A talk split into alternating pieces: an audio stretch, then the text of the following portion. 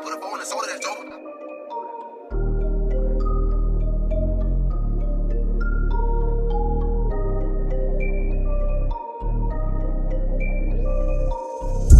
Baby on the neck getting foolish. Live on the set with the gang and Mike Cooley. I'm just coolin', coolin' with the gang, coolin' with the gang, Cooley in the gang. Baby on the neck getting foolish. Live on the set with the gang and Mike Cooley. I'm just coolin', coolin' with the gang, coolin' with the gang, Cooley in the gang. Nothing better than a professor, watch him cook up coolin'. Big G, can't forget my nigga Mike Cooley. Keep it hot like a pot of carrot, sweet as Mayberry. Question is, is she single? Is she single? We'll find out when I call in. I be geeking off G, laughing till I'm nauseous. Car she in, they going all in, leaving no stones unturned, no topic untouched. They love to cuss and they fuck shit up. Brother Ike, keep my money right. Make sure you keep that money right. Make sure you keep that money right. Clam sham, keep the jewelry tight. Make sure you keep it. We on weekly. Make sure you peep it. Matt King, state of mind, the best kept secret. Ain't nothing to it but to do it, so do it. Introduce it, the gang and Mike Cooley. Baby on the neck getting foolish. Live on the set with the gang and Mike Cooley. I'm just coolin', coolin' with the gang, coolin' with the gang, Cooley in the gang. Baby on the neck getting foolish. Live on the set with the gang and Mike Cooley. I'm just coolin', coolin' with the gang, coolin' with the gang, Cooley in the gang. You are tuned into the Cooley and the Gang show on Blockworks Radio.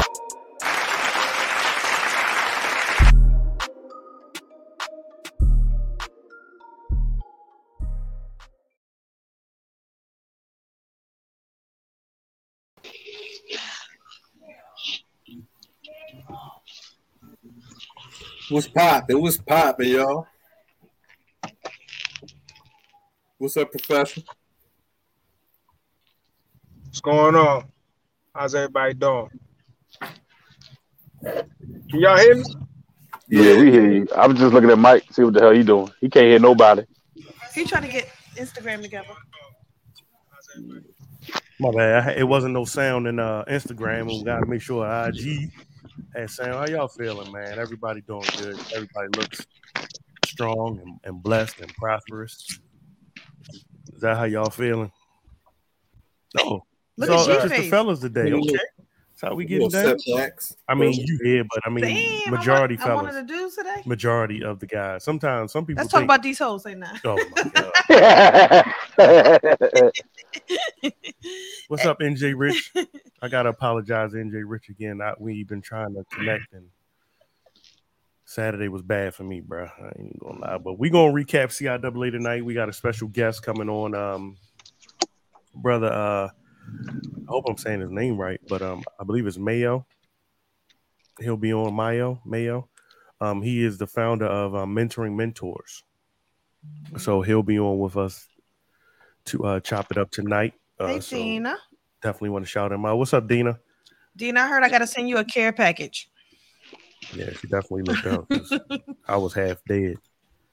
Um, how, you guys have everybody had a good week, good weekend since the last time we all saw each other talk. I know it seemed like it's deeper in the week than only Tuesday, don't it? Yeah, yeah. There's a lot going on this week. It's already March. Yep. That's the part. Like it's March. Hey, Professor, mm. I'm going to need the, uh, the address to your, that personal gym you go to. Because you, you always by yourself in there. I said, that's the way to do it. It's just the times, the times that I go, people don't, people just don't be in there. And, and another thing is, it just it really depends on what, what gym you go to. So some gyms, yeah.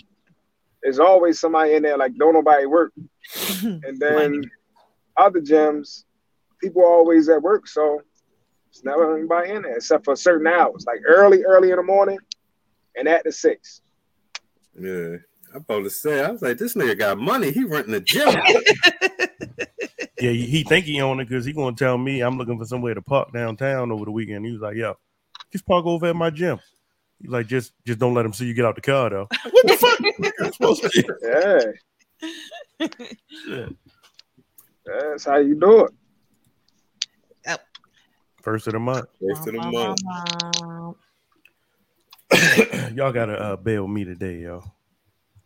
Um, So like I said, yeah, we're going to recap C I A A. Um, I, I've seen a lot of mixed reviews. I, I think C I A A came down to whether or not you uh, what you went for is what is being broken down to me for. So we're going to realistically talk about that. Um, but aside from that, uh, y'all been paying attention to all this uh, Russia, Ukraine, uh, World War Three atmosphere we got going on here? I wasn't until the black girl yeah.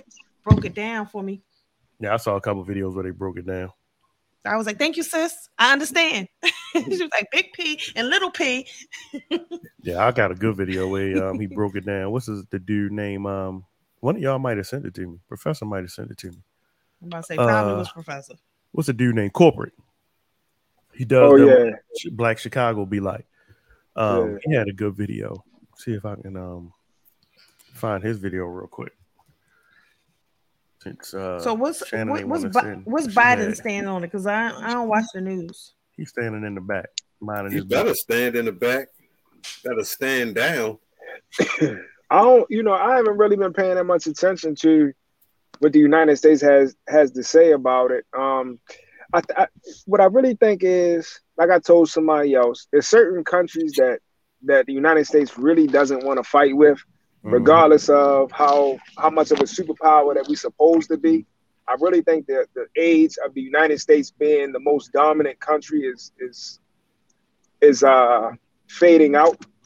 Oh, okay. um, I think that we're, we're falling into a, a time period where somebody's going to try to unite United States chin sooner or later. It's just a matter of when.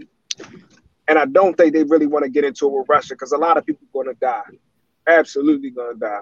And my understanding is that Putin seemed like he on this kamikaze shit, like he ready to yeah. just say fuck it all. Yeah. See, and then U S owes so many people we ain't even got no allies for real. That's gonna really do something. So I saw something about uh, China had flew some some uh, planes over Taiwan.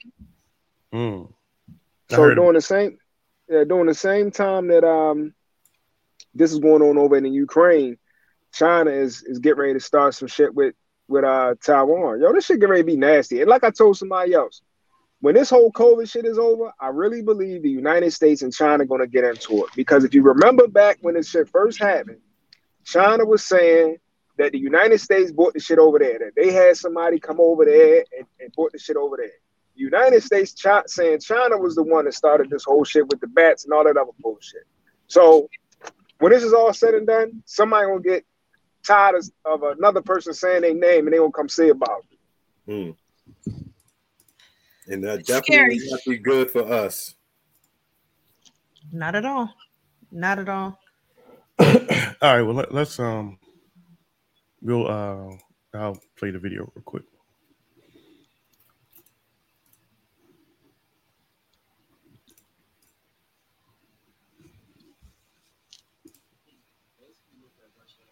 I thought that was Waldo real quick. We can't hear it, sir. Yeah, no shit, Sherlock. Just bear with me a second. Always gotta be sassy. Yeah, I don't really like your attitude, yo. So, G, what do you think about the whole thing? You ready to uh, pack it up and go underground? Um... No, not yet. I, I know it's gonna be nasty. Um, I'm just waiting to see what Big Blue's gonna do. Um, I'm sure Joe Biden is gonna probably uh, push a button soon within the next couple of weeks. I'm almost, I can't see them not stepping in. That's what we do. We go over there and fuck with other people's shit. Be in everybody else's business. So it's only a matter of time. You know they going. You said what? I'm saying, God, so Pete, basically look at Russia as a big ass sect. Oh, that's our guess. I'm like, fuck, did I go to another page? Yo, what the fuck is going on today, yo? Oh, God, so Pete, basically look at Russia as a big ass sect, And several motherfuckers from that set voted to be separated so that they could start their own shit respectfully. So they moved up out the hood and set up their own little demos along the perimeter of Russia. And that whole time, Russia was definitely blue about that shit, but they was like, you know what? You can have that shit. And that whole time, Russia got ops. They ops ended up coming in, recruiting a lot of the motherfuckers that had just moved off the block into their new Blick Club. And that Blick Club is referred to as NATO. And NATO is basically just a gang of countries that don't believe in one-on-one fights. Now, Russia's sitting back like, damn, y'all done already moved out the hood, and now y'all clicking up with the ops. Say less. Now, the whole time, the Ukraine was one of their most beloved homies. And before the Ukraine could get a chance to click up and level up, Russia was like, hell no, nah, we on your ass. Now, the whole time, the U S coming to play because they're a part of NATO. Now, the Ukraine ain't a part of NATO, but however, they are affiliated, and majority of the territory surrounding the Ukraine is NATO territory. So now it's up and it's stuck. So it's up and it's stuck. Oh, God, so there you go. Now it's up and it's it's set. And so, um, if you didn't know, so yeah, they, yeah, if you didn't broke know, it down for a lot of motherfuckers right there. That was funny. so, so what? What do y'all think? Like, I mean, are you all still comfortable with your vote? Because my vote didn't have none of this shit going on. So you think your vote? I'm just asking a question. I'm just asking a question. I'm just asking a question. I'm just saying, everybody, y'all still comfortable with your vote? Your vote wasn't on the board either. I mean, it didn't. It, we weren't here yet, yet either. We was all good with Putin. We had him up oh, in the castle, baby. That's because your vote was more like that. Yeah, right up the center. Right got, up the center. We got sense. Right up the center. We knew what to do. Professor, tell him we knew what to do. So, so the thing about about this scenario. Um, so we we hear the, we hear the term national nationalist, right? Mm-hmm. And we, we automatically put the other word to it, white nationalist. Mm-hmm. But nationalist doesn't have anything to do with the color of your skin. It has everything to do with what you stand for. And the thing about Trump that's different from a lot of the other uh, elites that we've had is that Trump was a nationalist, and what that means is he's more concerned about his country first and then worry about everybody else's shit later. Let's fix what's, what's going on in the house and then deal with the rest of this shit after we figured out our own our own problems. Um, it, there's always ups and downs to whatever side of the fence you decided, you know, to jump on. I think that I think that uh, I still believe that at some point we probably would have wound up getting involved. I, I don't think I don't see how we can not get involved in this situation. Um, yeah, I don't know if Putin would have done it if Trump was still in office, because if I remember correctly, that him and Trump was was was boys. They was fucking with each other. I remember they was saying that, that Putin had something to do with rigging the election so Trump Trump could get in. Mm. So, uh, you know, I I don't know. I I don't know how that shit would go. I think that I think Biden was the wrong pick. I ain't gonna lie to you, but you know, teach us on whatever whatever you like. I love it. Mm-hmm. Anybody else? Terrible. Why Why you think Biden is the wrong pick if we ain't got nothing to do with this shit? No, it's not because of the war. It's just because of everything. Um, oh, well, all right. Yeah, it's not. It's not because of the war. Because, like I said, I, I think that um, I think that even if Trump was in office, if if this was a scenario when Trump, if if, if Trump was in there right now, if this was a scenario, I still think we would have had to get involved. We would have to get involved at some point. Mm-hmm. I don't see how. I don't see how the United States doesn't get involved in this. Um, and not to mention, and I could be wrong because again, I haven't done a whole lot of research on this, but I thought that this is where we get our gas from too. Isn't this isn't this one of the places we get gas from? That's why they worried about prices. Mm-hmm. Oh yeah, they about to hit four four dollars, baby. Shit, I, I saw premium gas this morning at four fifty. Damn. Mm-hmm. Yeah, so when that's when this shit start affecting the bottom line, and people start bitching, then yeah, they, I, like I said, I don't see I don't see how we don't get involved. Well, I guess we'll all watch and see how it plays out. I saw a stream. It was a video game stream, and um, he did his last broadcast just before everything popped off. But can you imagine shit like like um the professor? I've been sending videos back and forth. Like, like some of these videos, like people like in their living room and jets is flying over, letting off missiles, like, like right there. Like, can you imagine this being on your like, like heads? Well, what about the other aspect? I mean, I don't know if y'all saw the videos, and I don't know how true they are. They could be one-sided with everything that's going on over there in Ukraine. About um, you know, if you guys saw the videos of how they're um the the Africans that are over there for mm-hmm. school and all of, like, they are like not letting them out. The women and children, all women and children are supposed to be the first out, but they're not letting any of the African women and children across the border. They're not letting them on the trains. Like, they're just kind of like, like one thing we know is racism is everywhere, but it's like now it's like, forget y'all, we got to get out. So when I saw that, I was saying to myself, I, I think I watched that. I think I watched the, the first time I saw it, I watched that video maybe about seven times before I went to something else, mm-hmm. because I was just saying to myself that, yo, this just lets you know how much of a distaste that white people in general have for people of color, mm-hmm. because here you are in a position where both the, all of their lives are in jeopardy.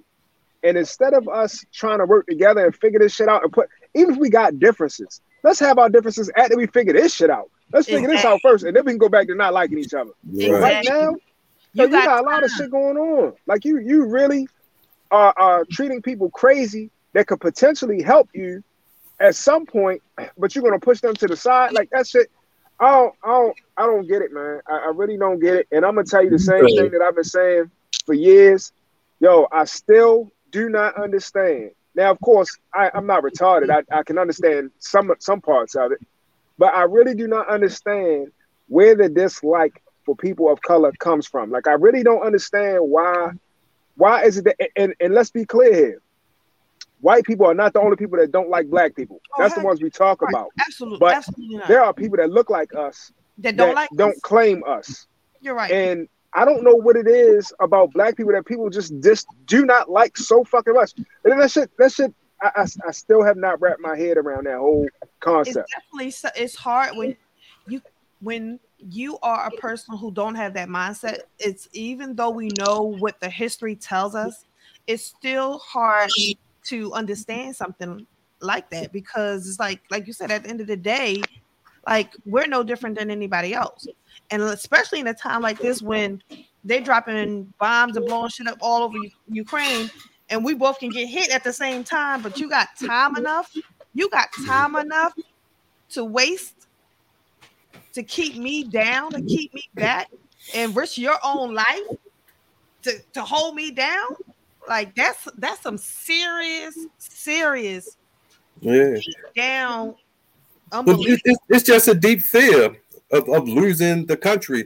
Like, they've always looked at black people as being stronger, faster, you know, things like that. And then you look at the skills of black people coming up now. It's like, oh shit, these motherfuckers just not slaves. They just not out here picking cotton and shit. They gonna can really take over the country. So it's just like they know the potential of what the black race could do, and they did everything within their power to just try to brainwash you and try to hold us back for so for so long. And it just became a thing after a while. It just became something that they do, and it, they normalized this shit. But it, it, it's just out of fear.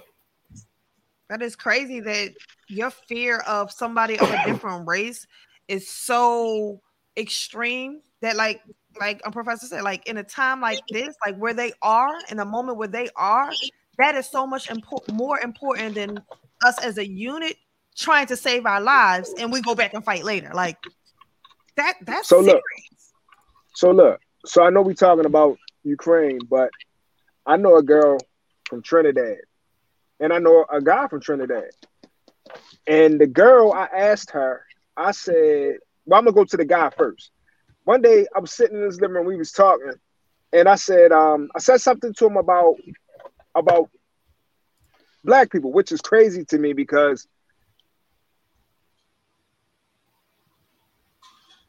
Damn, no, shit, I thought that nigga took a pause and shit. I'm going to Look how he froze up. Look how they say, come next week. That's gonna be that's gonna be the look on his face when I swing on him. Wow. Like, ah. Yeah. Tell me, hey Linnea, how you doing? Hey, I'm good. Sorry about that. Hey Linnea, but let I, it's just like that's not just like in the U S though. Like I know two dudes from Cuba I used to do construction with. Mm-hmm. One, mm-hmm. if you if if they never opened their mouth, you would think one was just a straight white man and another one was just a straight hood nigga. Mm-hmm. But both of them was from Cuba in the same area, and the the the black one stayed fighting and he got locked up, but you know what I mean, and the other one was just the white one was just a mild-mannered type of individual, and he was saying that in their country too the dark skins are looked down on, and you know what I mean, they're the ones that's in poverty and shit like that. So it was like fearing the fearing a fairer skin, that shit just goes on around, and no matter where you are. So look, so look, the same thing in Dominican Republic. So look, um, the dude said, the guy said that that uh, he's always had the, he's always had in the back of his mind, and his parents have taught him that black people are dirty and lazy, mm. right? Mind mm. you. His skin is the same color as mine, right? The girl told me that if she brought a black man home to her family, her parents would stop talking to her. Mm-hmm. And that shit, like, yo, it, it, it is crazy to me because, like I said, the color of their skin is the same as ours. The only thing that's different is they got dropped off on the island before we did. That's all. That's the only difference. Well, and I'm just trying to fix... Huh? Good. Good. I'm just trying to figure out, like, like it, it, in all seriousness, like I know we come up with these different theories about uh, the fact that if you have melanin in your, if you have melanin, you can um, change the race, and we all know that that's what's what's happening now, and the age of white people is dying out, and they're they're pulling all the stops. That's why I know y'all love the vaccine, but y'all gonna get. Don't worry about that. Right. So, so that's cool, but his, but I get that part. I get all of that. But what about those people that look like us? Now you might say, okay, they they have been brainwashed to believe a certain thing, but come on, yo, we talking about ten de- generations later, twenty generations later. They have been interacting with us. They have they have seen what is going on in our in our neighborhoods. They live with us. They work with us. Yeah. And they still have this concept about us, and they still stay away from us. Why is that? Like, what is it about black people? Do we do we stink or something? What the fuck? I, like, I, yo, I, I can't, yo, I cannot wrap my mind around why black people is it, yo. It's not Trinidad, it's not Jamaicans, it's it's it's really not even Africans. It's black people, just black people. That's it.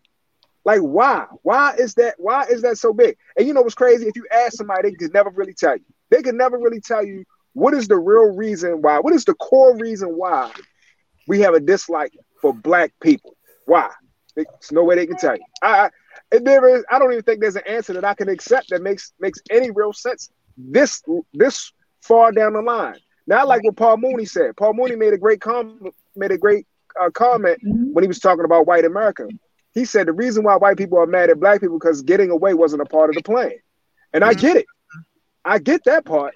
But what about all those other nationalities that feel that way? What about the Asians? What about, like I said, Trinidad, Jamaican, Africans? It's not just one group. It's all of them.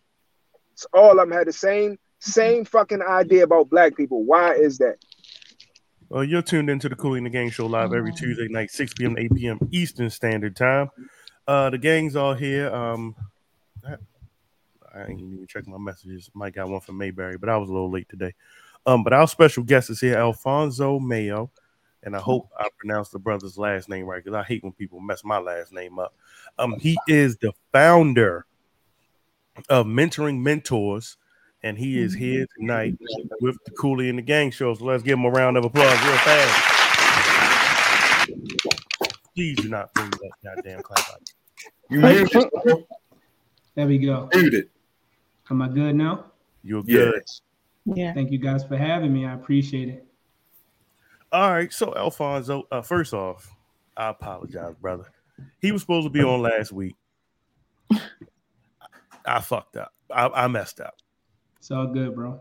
And then today, we were supposed to get everything straight today. Like I, my I, my head's been in a whirlwind, and I do apologize. We we handle things a lot better than than that, you know. Uh, so the next time you come on, if you allow us to have you on again, I guarantee you it'll it, you'll see the real the way we do things here. Look, bro, I'm flexible, and I believe in grace. So you got. I me, appreciate man. that. Yeah. Um. So let, let's just start. First of all, I always to anybody that um. jumps into the whole realm of uh, mentoring, or first of all, mentoring in itself is mm. a huge responsibility, especially if you have no sort of ties or blood relation to that person. It so what brought you down this path to, you know, say, hey, this is what I want to do. This is what I need to do. I appreciate that. So I was just kind of listening to your, your conversation uh, prior to me getting on. Uh, First and foremost, I believe, I genuinely believe, like when I call you my bro, like that's a, a real live statement. Like we might not have grown up together, but you guys are my sisters and my brothers, uh, indirectly and, and to some degree directly, because what I do is going to always impact somebody that's coming after me, um, and, including my sons. And so uh, what really got me into to mentorship is it's, it's not a long story, but it goes way back to when I was in high school. Uh, all of my, my teammates and all of my, my bros, they were taking things like auto mechanic. And I just happened to walk past a class filled with, with young ladies. And I thought to myself, why are they in there? And that's where I want to be. And so way before mentorship, I got into early uh, childhood education uh, and really, really learned the format of, you know, infants and toddlers, the importance of the first five years and and nurturing kids. And so that was me. I didn't want to learn those things. I was going into class to, you know, get girls. Uh, but I learned. I'm about to hit that. Like you. Yeah, but I, but I, but, but I learned these things, you know, and uh, I always told myself I wanted to be a part of that because my the first five years of my life wasn't uh, the, the classic normal upbringing. I, I wasn't nurtured in, in some ways. And so grew up with a lot of anger issues. And uh, that same year, I became a tutor to first and second graders, and uh, they taught me the language of reading. And so I felt indebted to them uh, because I was reading on a, like a first grade level. Uh, and thank glory be to God to them, man. I was able to graduate in the top ten percent of my class. And so I've always said, man, like I want to give back, you know. So going to college, it was always childhood uh, or early childhood education focused. And then I got into coaching, and coaching was just another pathway for me to serve young people. And I just said, you know, I want to do something a little different. That's what I'm oh. talking about.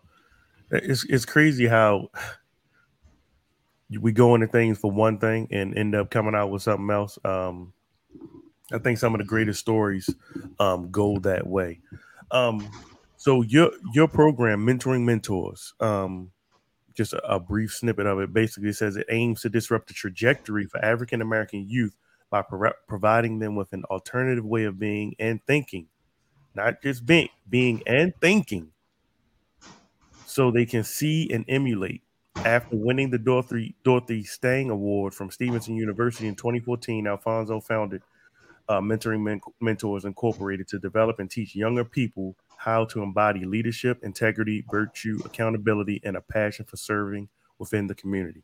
Mm-hmm. So, which is needed.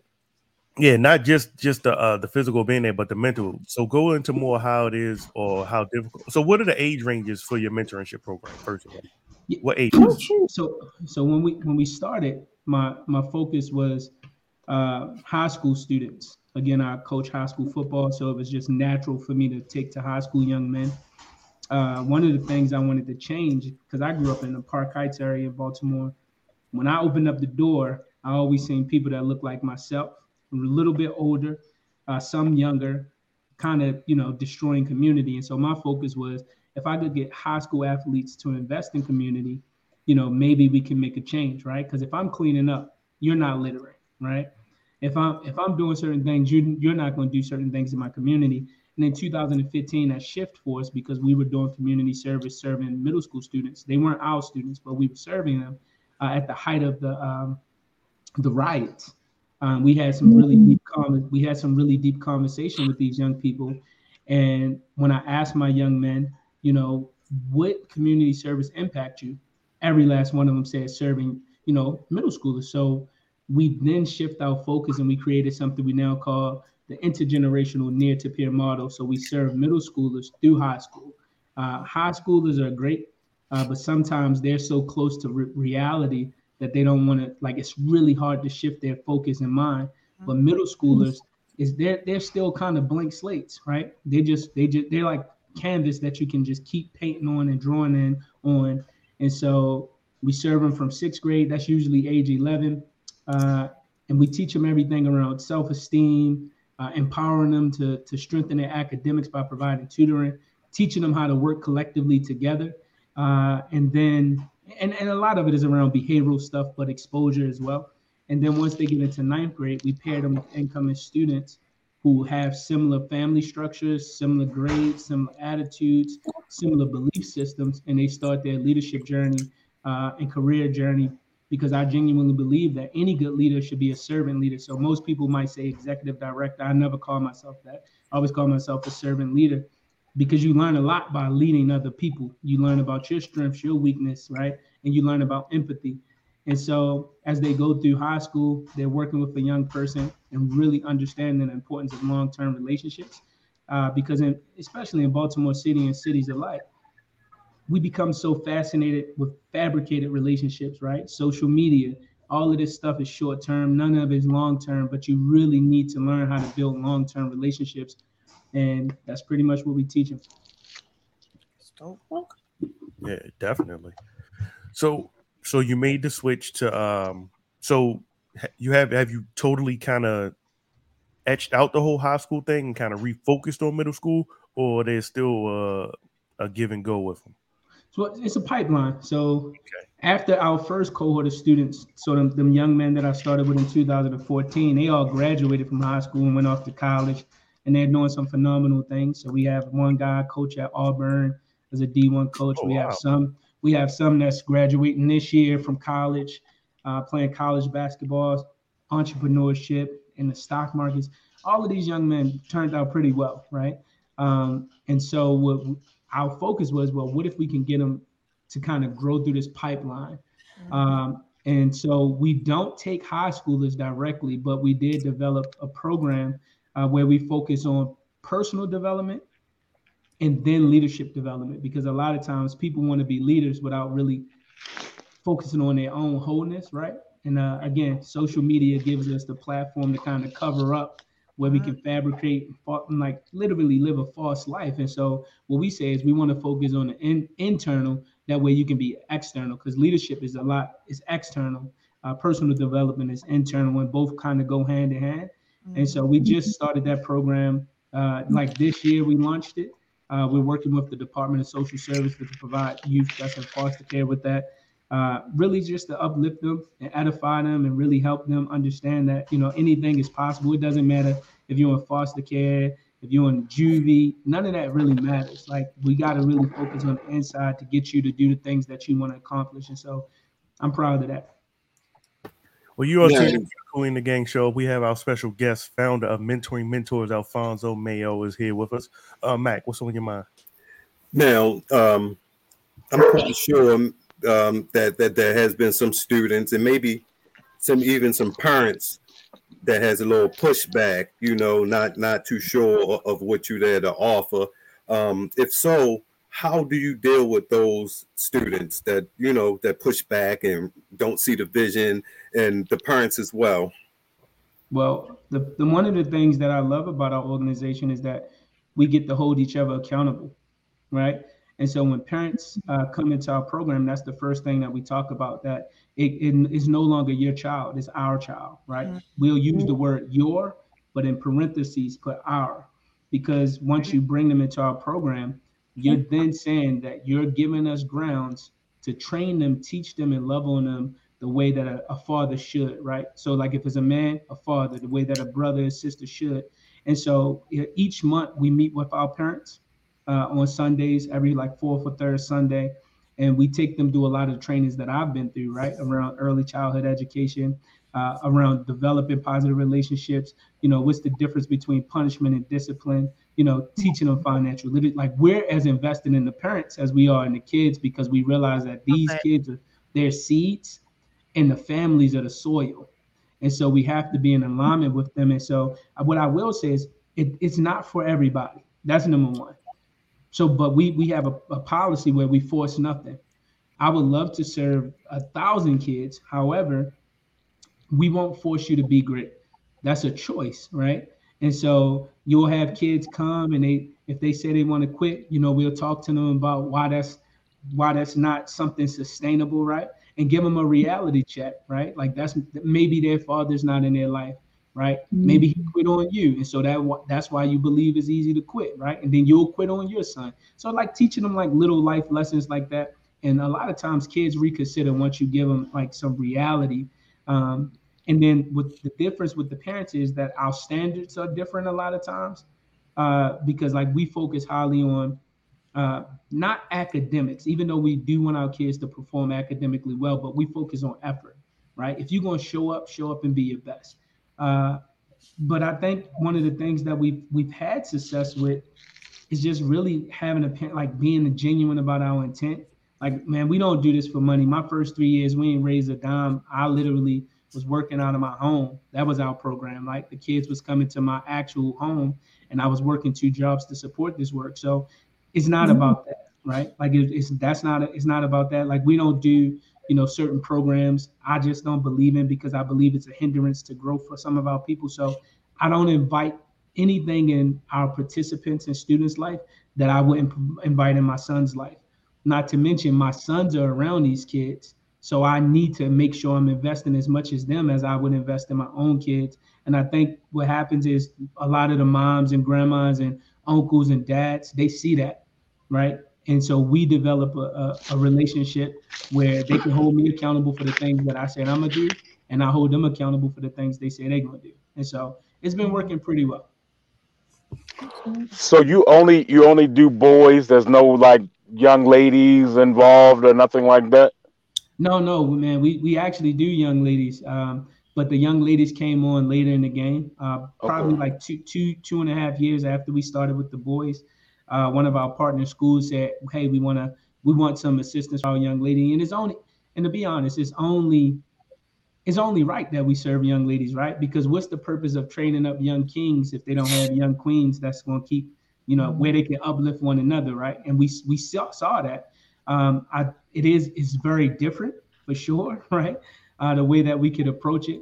Uh, like uh, one of the things that I tend to do with our young ladies is I always speak to their value. I always tell them the truth about who they are, right? They're so powerful beyond their measure and their own belief. So we always speak to that, because a lot of things that we've seen with young ladies, it's always esteem issues, right? Mm-hmm. What others think about me. So we try to train them on, like, no, what do you think about you? And then we put them around other women like Alex Port or Rachel Lewis um, or LaShawn, who think highly of themselves, who are go-getters, who work hard, who have degrees, who, you know, like, who have a lot of value. And so we put them around them, and uh, it's been it's been working well. I want to say we we struggled the first two years with our young ladies um, to the point where we had to let a lot of them go, because it was just so much drama. Uh, but we was able to get it together. And now we have a good cohort of young ladies who they're working collectively together. The older ones are working with the younger ones. And so it's becoming fruitful. So how does, um, like how the young women and men um, who are a part of the program, is there like a way that they apply, apply or are you connected with schools or organizations to get Um, the the the groups that are coming in, the cohorts that are coming in, and is speaking of cohorts, is it like a like? Why they got to be cohorts? I thought that's what I heard. I, I thought I heard him say that. Oh, okay. I get what you said. I could have lied, but I thought I heard him say that. Thought she was being trying to be special. I said our I said our first cohort of students. Oh, okay, so try to take your words, man. No, it's all good. It's all good. My bad, my bad. I was thinking it was like a special time that they come through. Like, is it just like come through spring and we carry through through this season, and then the next group come in? So that's yeah. So the the premise is that, you know, we want to start with them in the beginning Uh, of the fall semester, right? That's what we kind of quantified as. the fall semester. So we start in like October. So our participants, they'll do their applications before the summer. We'll do open house or orientation. They come out and we get them. But the way that we recruit our students is, is directly through schools or word of mouth. But the way that it works with the school systems, they give us students that they believe uh, could benefit from our program. So that's usually the students who are struggling academically, mm-hmm. struggling with behavior, struggling with attendance, you know, struggling with, you know, being able to embrace discipline. And so, you know, it, it, uh, the truth is a lot of schools, they they call them, you know, red students or uh, but we we look at them as students with a lot of potential, right? Because these students are coming to school and they're dealing with a lot of challenges, but they're still showing up. They're just not them best selves because they haven't had the proper training or coaching. They're, they're, they're the who I used to be when I was a student. So that's what I look for, right? And I speak to that leadership potential. Uh, and then the word of mouth is usually from parents who've seen the transition in their sons or daughters. And so now they're telling all of their friends at work or telling their cousins, Uh, or, or telling, they're just telling people, they're posting like the, their children's success. And people are like, man, like, how is that happening? And they're like, oh, well, it's this group. And so we had an influx of students because initially we were serving in just the Windsor Hill community over there by Garrison. Uh, and then over the summer, we was just getting calls left and right. We, now we have students, you know, as far as Rosedale, uh, Pikesville, um, some was in Owens Mills, over East Baltimore, Cherry Hill, um, and, and and we try to embrace that. But the goal is to try to get like a structured cohort from our schools. That way we can follow these students. Um, but it never really works like that, and we, we just kind of roll with the punches as it as it come in as they come in. So, uh, how many people do you have working with you? So right now we have uh, we have. three-fourths times uh, employees, including myself. Uh, and then we have interns. We use a lot of interns uh, because, again, we have this intergenerational model. I believe that younger people usually look up to those who are like just above them, right? So if you're in middle school, you look to high schools. High schools look to college. And so we use a lot of college students from our partnering schools. So the University of Baltimore, Stevenson University, Morgan just came on board last year. So Morgan State, uh, Coppin State University. So we use a lot of these students because they they have they have better language than, you know, we have, right? They're listening to some of the same music, they dress the same, uh, and all we're doing is just training them, giving them the proper training, and they're assisting us in just different avenues and different capacities. But uh, we have an amazing program director um, with a law background, uh, graduated with her master's in business, actually launched her own youth program, but decided to come with us so she can get more hands-on experience. Uh, one of the a testimony to our longevity is our program operations specialist. He actually started as a uh, community service student, then did his internship, stayed on as a mentor, and we was able to hire him as our program specialist. And he's been with us since two thousand seventeen. Another guy been with us since two thousand eighteen. Like, and then just good people who want to pour in. So like our graphic designer, some one of my spiritual bros, and he does an amazing job with our marketing. The person that take our photos, another spiritual bro, and he does all of our photos. And so we try to keep it tight knit because we are a family. Like I said in the opening of this, uh, whether directly or indirectly, we're brothers and sisters. And so we treat it like a family, uh, and we try our best to just, you know, keep it working. And so I'm learning how to delegate and just trust more. Uh, and that's pretty much how we've been growing and trying to scale this thing. Cool. Damn. Wow. Now, do you, now, what if somebody wanted to maybe just stop by and uh, volunteer? Love it, man. So, for example, let's say you was like, hey, Mayo, bro, I want to share my story, my testimony. I'll say, Matt, look, bro, we have something we call community days. And the reason we call community days is because that's when we get a chance to break bread. Now we are virtual for obvious reasons, but you would come out, you would share your testimony and story. And our kids ask a lot of questions. We tell them that questions are the keys to success. And so you would say, hey, this is my experience. This is what I've been through. This is who I was, but this is what I've overcome. Uh, because I do believe that most of life lessons are through testimonies of others. And so we we do have an open platform for that. That means that you don't have to make a deep commitment. Like you might not be in a position to mentor.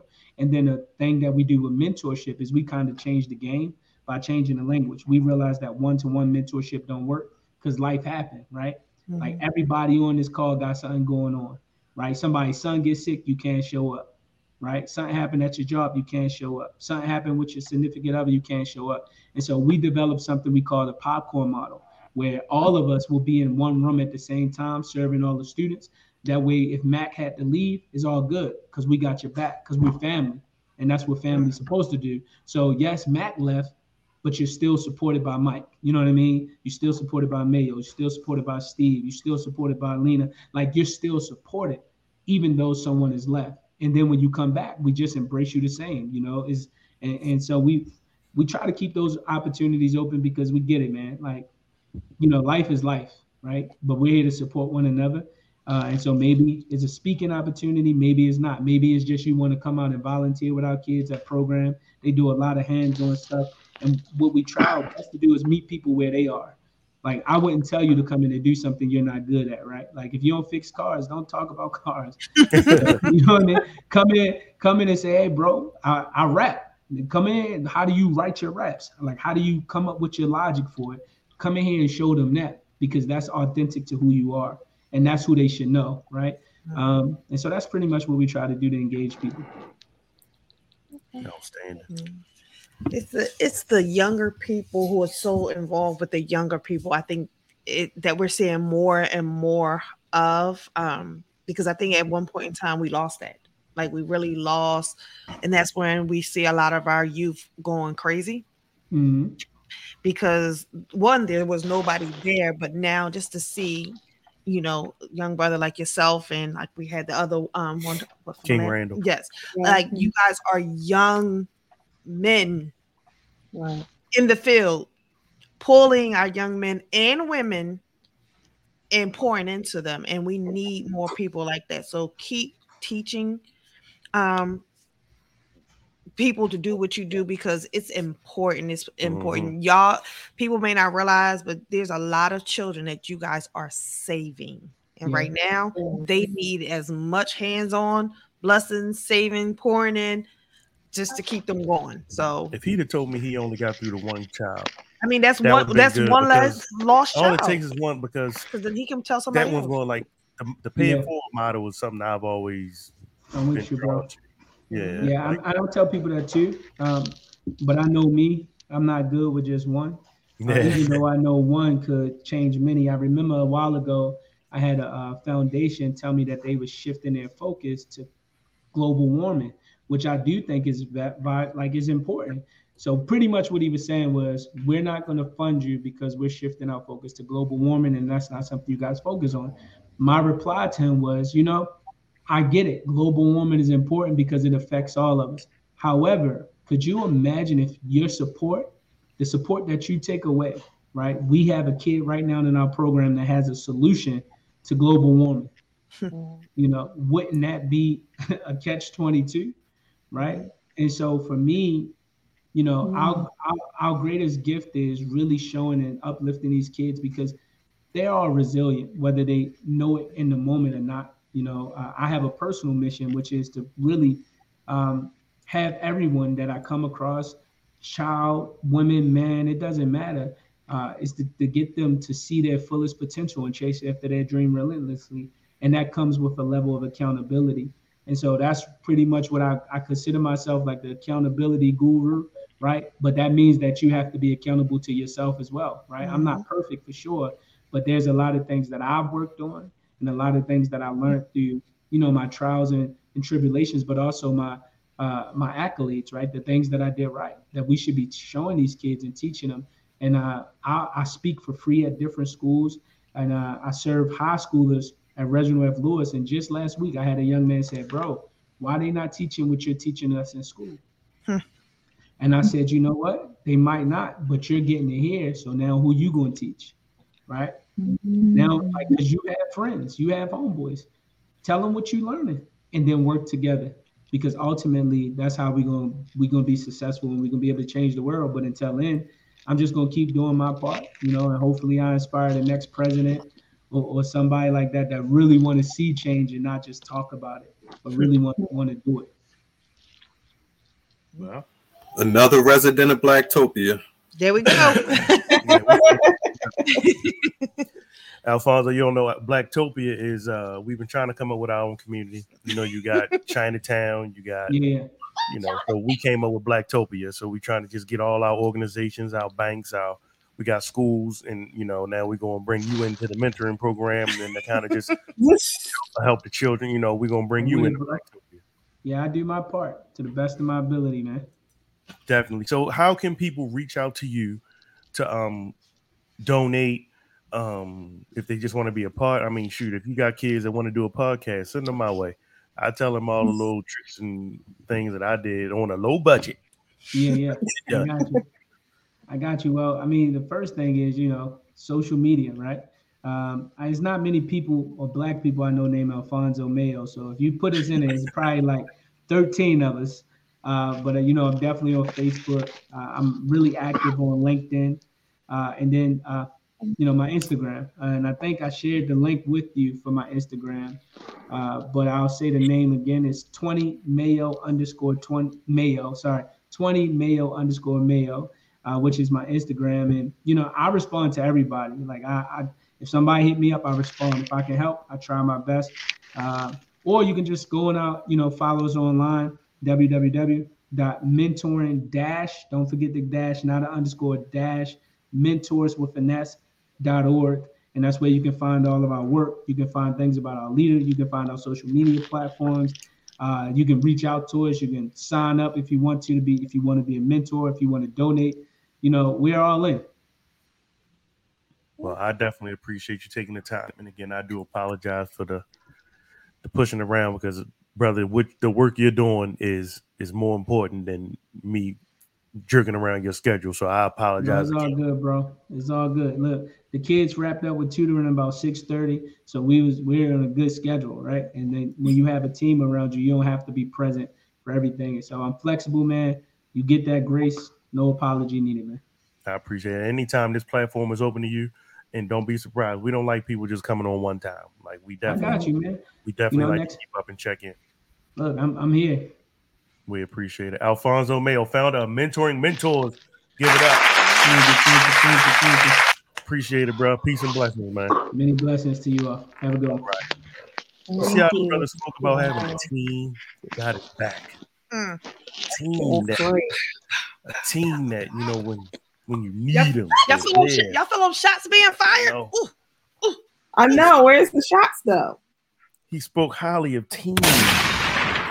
Y'all team. not dodging that. Y'all not dodging them bullets. mm, don't make me preach in here. so, um, that was dope. Um, yeah, that was great. That's one of the things I really do love about doing this. Um,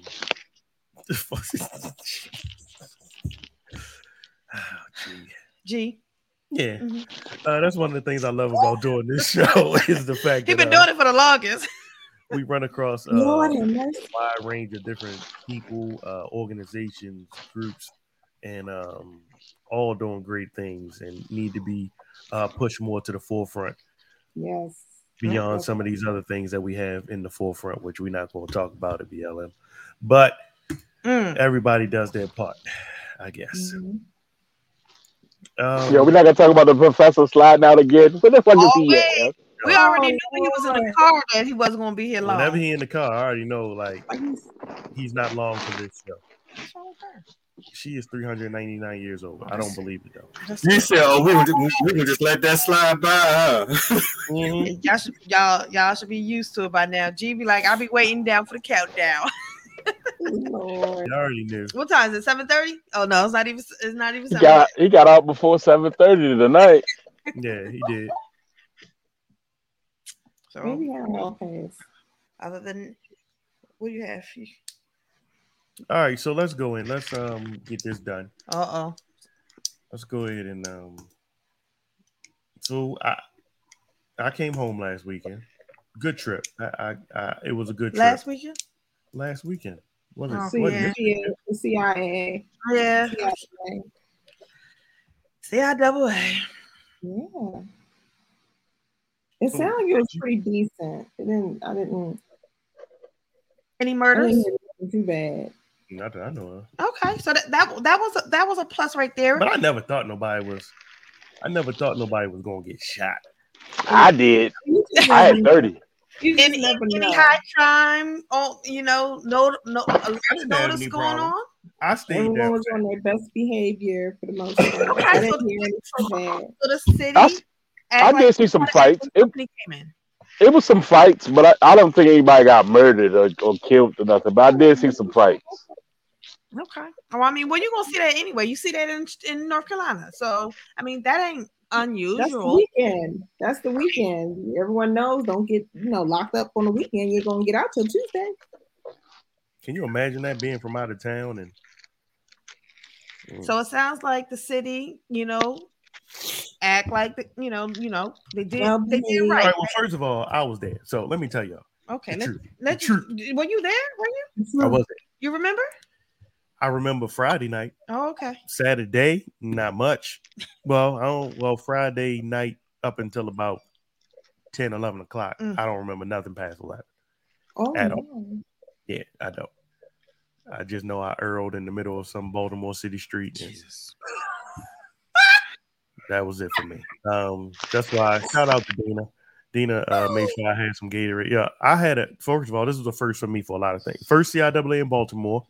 So, and y'all wonder why he ain't allowed to go out, out, out, out by um, himself. It was also my first time ever staying in an Airbnb. I had never stayed in an Airbnb before. I always thought about it, but I never did it. So this is my first time ever staying in an Airbnb. Um, I had a nice one. It was downtown. It was actually right connected to the old Hammerjacks, which is um Iconic Live now. Shout out to Tracy. Oh, wow. Tracy owns that now, and it's Iconic. And there was a lot of good things. Whatever artist you could think of was there. Ashanti was there this weekend. Meek Mills. Um, Tracy had it popping over there. Um, so my Airbnb was connected to that. And being connected to that building and right there with the club, it was surprisingly not loud. Like, it was, wasn't as loud as I thought it might have been. Um, but, uh, yeah, the Airbnb, like, I wasn't really prepared for anything. I had no bottled water. Um, I had nothing except my fucking dirty drawers, and I brought my own T V because I'm real anal. I need a T V in the bedroom, and most Airbnbs, from what I was seeing online, they don't have T Vs in the bedroom. So we got this little, what's this about, twenty-four, twenty-five inch T V. I took that with me and my Fire Stick. Linnea, don't do that. I got problems. It's okay. Um, I'm saying the bedroom is the reason why they don't have a T V in the bedroom. If you think about it, because I don't have one in my bedroom, is because, to be honest, you need to get some sleep. I think anybody without a T V in the bedroom is a murderer. Linnea, are you a murderer? Uh, no. uh, no. You don't have a T V in your bedroom? Mike is so no. bad that when we, his, I have, I have, I have forced him that when we go home, that we stay at his mother's house, because, you know, why we gotta always spend money? She ain't got no T V in that guest he has, bedroom. He went and bought a, a T V for his mother's bedroom, and that was the only way I could get him to stay there.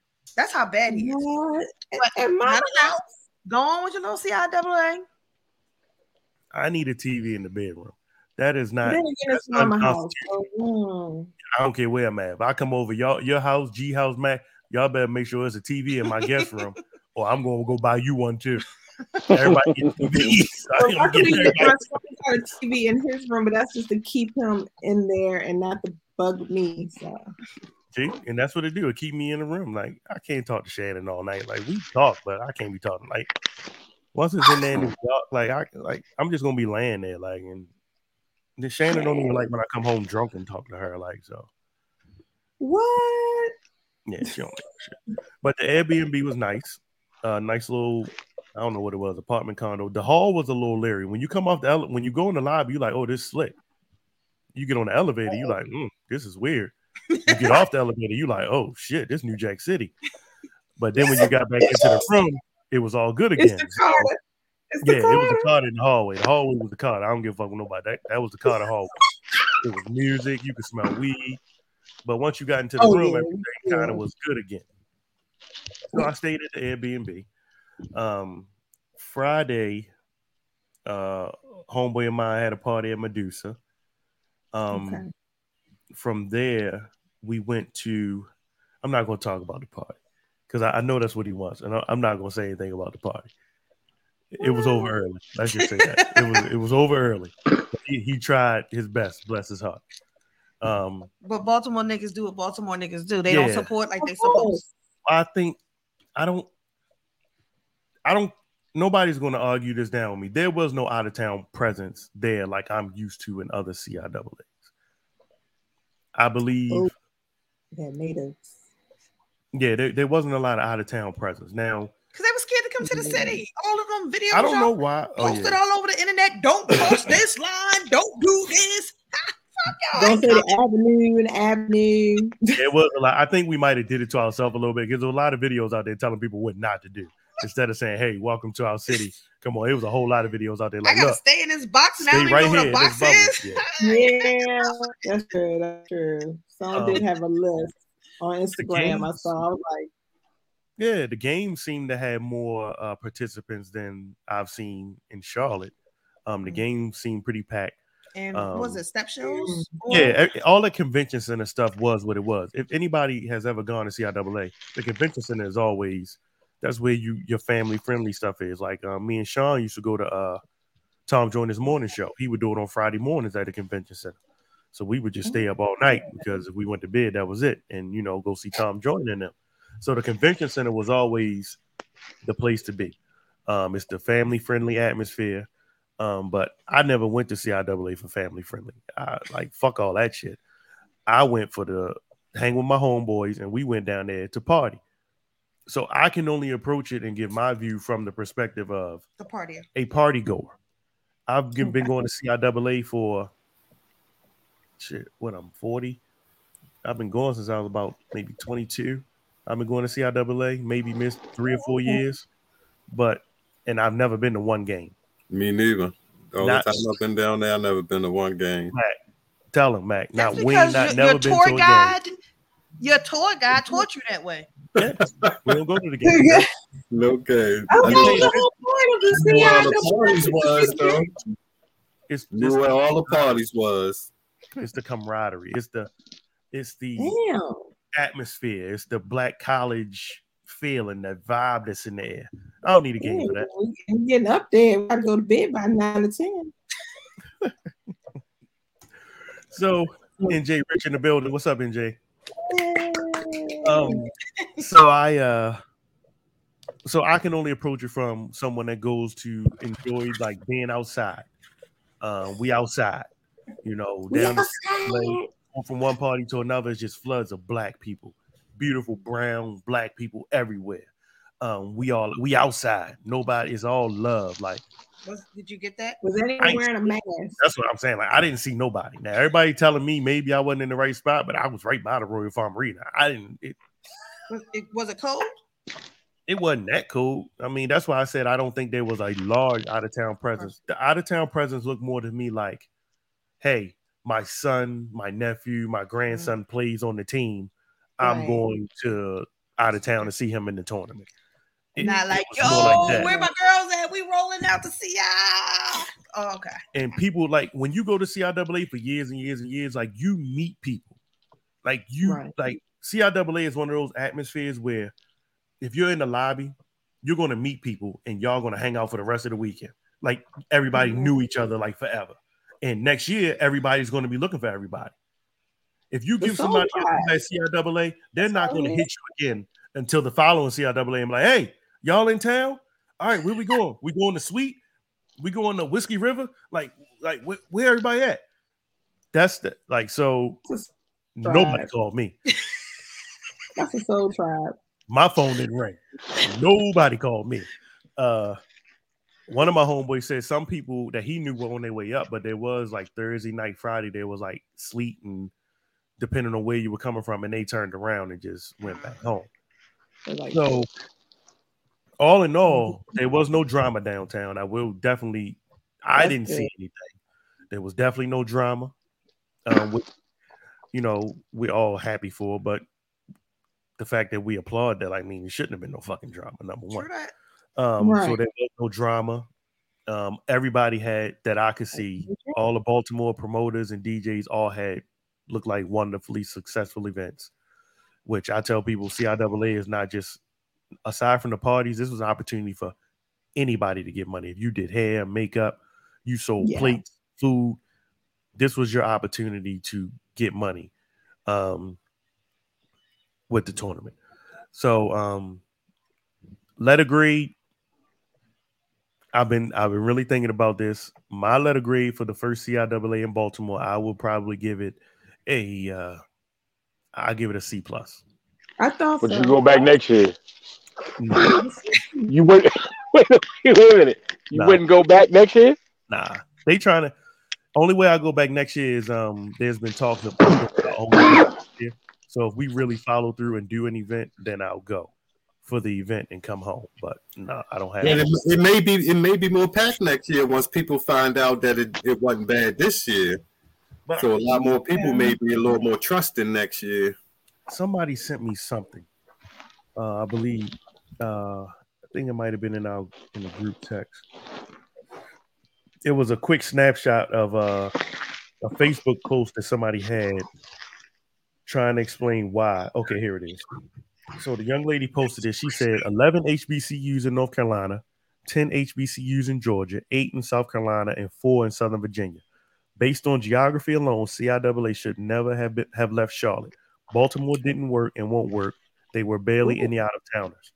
So Dang. basically from that, mo- most of the schools are in the South. Um, right. The weather is better in the South. Everything about the South, generally people say, is the South. You know, mm-hmm. the food, yeah. women. The, the hospitality, right, I, all of that. Yeah. So I, I truly don't think it should have come north. I do think it should have stayed in the South. But I think everybody should get a shot to get a little piece of the pie. But if it don't work, then you got to fix what's broken. But from some of the posts I'm seeing from people, everybody swear up and down it worked. I'm thinking I'm an asshole. But I'm once like, again, those, those people that I saw that said it worked are the ones that attend the actual functions. And from right. what you're stating, that doesn't change much from one place to the other. Like even right. when it's in North Carolina, those functions happen the same way. Like they still be bumping and jumping and thumping. But you also gotta understand people have a bias. So what's classified as the South now? Because I've always thought that Maryland was below the Mason-Dixon line. It is. We're so so I mean when we when we talk in the South. From south of Virginia. Okay, so any so okay, so anything that's south of Virginia is considered the South, and we are the Mid-Atlantic region. Right. Like, all like y'all, the line, y'all, line. Y'all, y'all like the line. Right. We the, I think we, it, we the stepchild that don't nobody want. That's like I think it goes it goes like Baltimore, D M V, and then the South. No, you gotta go past Northern Virginia now. You don't want to be bougie. You want to go. Yeah, that's that. They part. They part of the D M V though, but you gotta go past Virginia to be. So, so the northernmost city in the South of you all are classifying it is probably Richmond. No, hell no, y'all go below that. What's that Rocky Mountain? Ain't that Rocky Mountain? Once you get to North Carolina, yeah, Mike? Rocky Mountain. Yeah, Rocky Mountain. Yeah, y'all go to Rocky Mountain to be South. You okay. definitely South. Okay. I'm trying to understand. I'm trying to learn right now. Now look, yeah. if you still get that, that wintry mix, that cold weather, some real snow, you ain't the South. Yeah, that's what that's Virginia. You gotta get out of Virginia first. You're I think that might South. Be like yeah, that's like Washington it. County or something. Yeah, if you own a shovel, you don't live in the South. Yeah. Basically. So Baltimore, D M V, and then the South. There you go. Works for me. So uh, Baltimore not a part of Maryland? No. no. no. And, and as, as as a matter of fact, it goes Eastern Shore, y'all niggas, D M V, then the South. You know how you know how you get you know how you get a donut, you got a donut hole, you got the donut hole, and then you got the donut. Y'all niggas is the donut hole, and then it's the donut, and then you get to like cakes and pies and shit like that. You know, you know, Baltimore is like Atlanta. You know, it yes. stands alone. It's not a part of Georgia, Baltimore is not a part of Maryland. It's Baltimore, and then it's Maryland. It is the trees that stand. Baltimore is own city and state. Yeah. Well, I do, I do know for the girls, Lincoln won, and for the boys, um, Fayetteville won the championship. I did actually keep up with the game. I wasn't there, but I kept up with it. Mm, okay. Okay. I heard the step show was good. But, I was about to say I mean, this. I was just about to say from all the videos from yeah. the step shows, the step show definitely looked litty. Yeah, but it was probably everybody from Baltimore. It was everybody from Baltimore. I saw the videos when they were scoping. I know Cozette probably ready to cuss me out. Oh yeah, Cozette gonna give you the blues because Cozette had my me girl thinking I missed said, yeah, my girl Cozy was like, this was the best. I'm glad Baltimore got a shot at it, but and um, I'm curious to see how the numbers look. Like I'm hope I'm hoping that um. And I ain't talking about the promoters because I know them motherfuckers got money.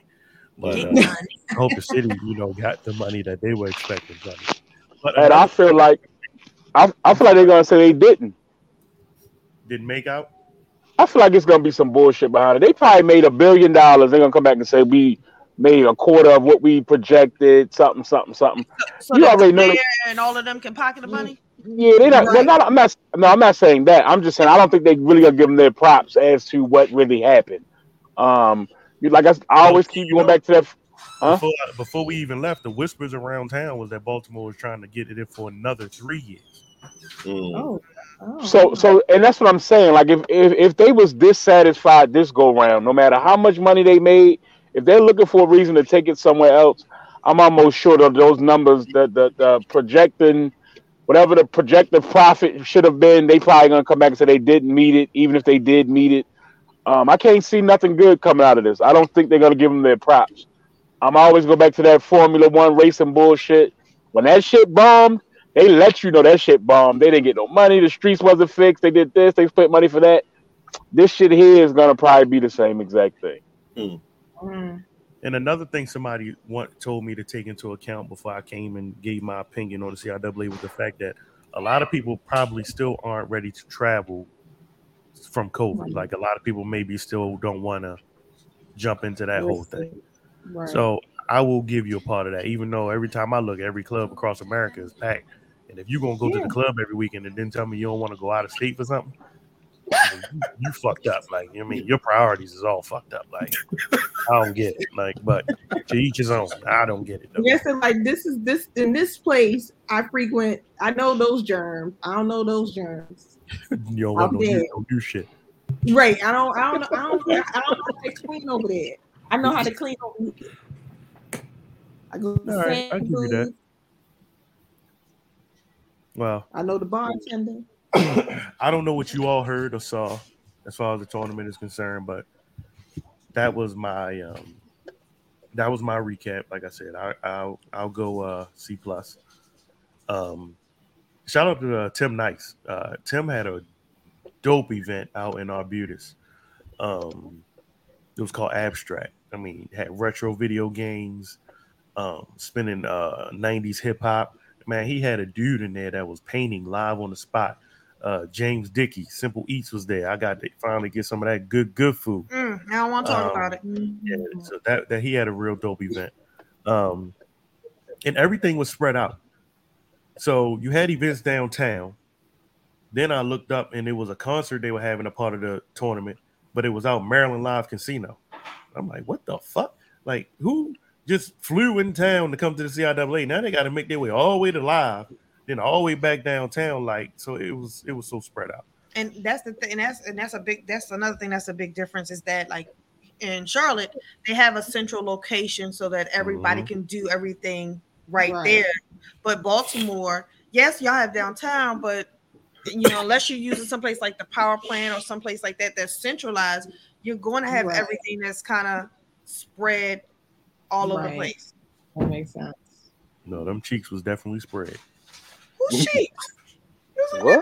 The whole booty, booty, booty, booty, booty, booty, booty, rocking no. everywhere. I heard um, barking it. Strip club yeah. was jumping. I thought they was closing early or something. Nah, the strip club was jumping. They had uh, Bernice Burgos, Bur- Burgios. She had a nice little thing. Thing. She had a couple nice events. And and if you want to get talent for the C I A A, just because somebody's in town for five events, you still don't get a discount. Everybody got to pay the same price. If I want ten K uh, appearance, just because I was already here, I ain't going to knock it down to four. I still want my ten. I was like, God damn, they ain't even giving out no group rate out this bitch. So it was all good. So we'll see how it goes next year. Y'all let me know. Um, You're going to be down here. Nothing's impossible because I kept saying I wasn't going this year, and then next right. year y'all look up. But um, I don't have intentions. Hopefully we'll find some. We supposed to be doing another trip, all of us, so we'll figure it out. Make sure you have oh. some water. I know, right? Pedialyte. Pedialyte. It was bad. I ain't get myself together till. And usually he only have nights like that when he hang with G. Don't keep putting that on me. Uh, G, now you know it's, it's been twice, G. I, I, look, wow. I was looking at a video the other day when we was at, at Corinthians and, and y'all was hammered. Wow. That was because of you too. Gee, G don't listen. Shannon was, Shannon was drunk. Everybody no, was drunk. Like, no war. Yeah, we was drunk. No, we in our forties, man. We can't be, we can't be, we can't be, you know, living it up. Speak for yourself. We only live once, right, G? That's what I'm talking about. Shit, these fifty-seven-year-old, these yeah. early morning throwing up my guts. I didn't make it to fifty-seven, uh, cooling out. Shit, we get hammered. Past the, past the Jack Daniels, all that. Yeah, we drink out the bottle. No, no Incredible Hulk. Well, well, while y'all, while y'all in the club, I'll be in the salt cave. Salt Cave. Yes, Salt Cave. Salt Cave. I saw him and his wife. Was it your anniversary y'all went? Yes, our anniversary like, weekend. I, if you haven't done a Salt Cave, brother. Y'all have to. It's so go. Relaxing. What's a Salt Cave? So it's a it's like it's like sitting in a room in a like take some salt, take a big block of salt, cut a hole in it, and go sit in the hole that you cut in. And that's kind of oh, like it's okay. Mm-hmm. Is it hot? Like, are you sweating or something? No, no. no. You you breathe in the salt, and it helps clear out the mucus in your system. Mm-hmm. Oh, shoot. Oh. So, is, so anybody, it, is it just you, or is it like a group? It can be a group. Well, it can be a group if everybody is a part of the same party, depending on what salt cave you go to.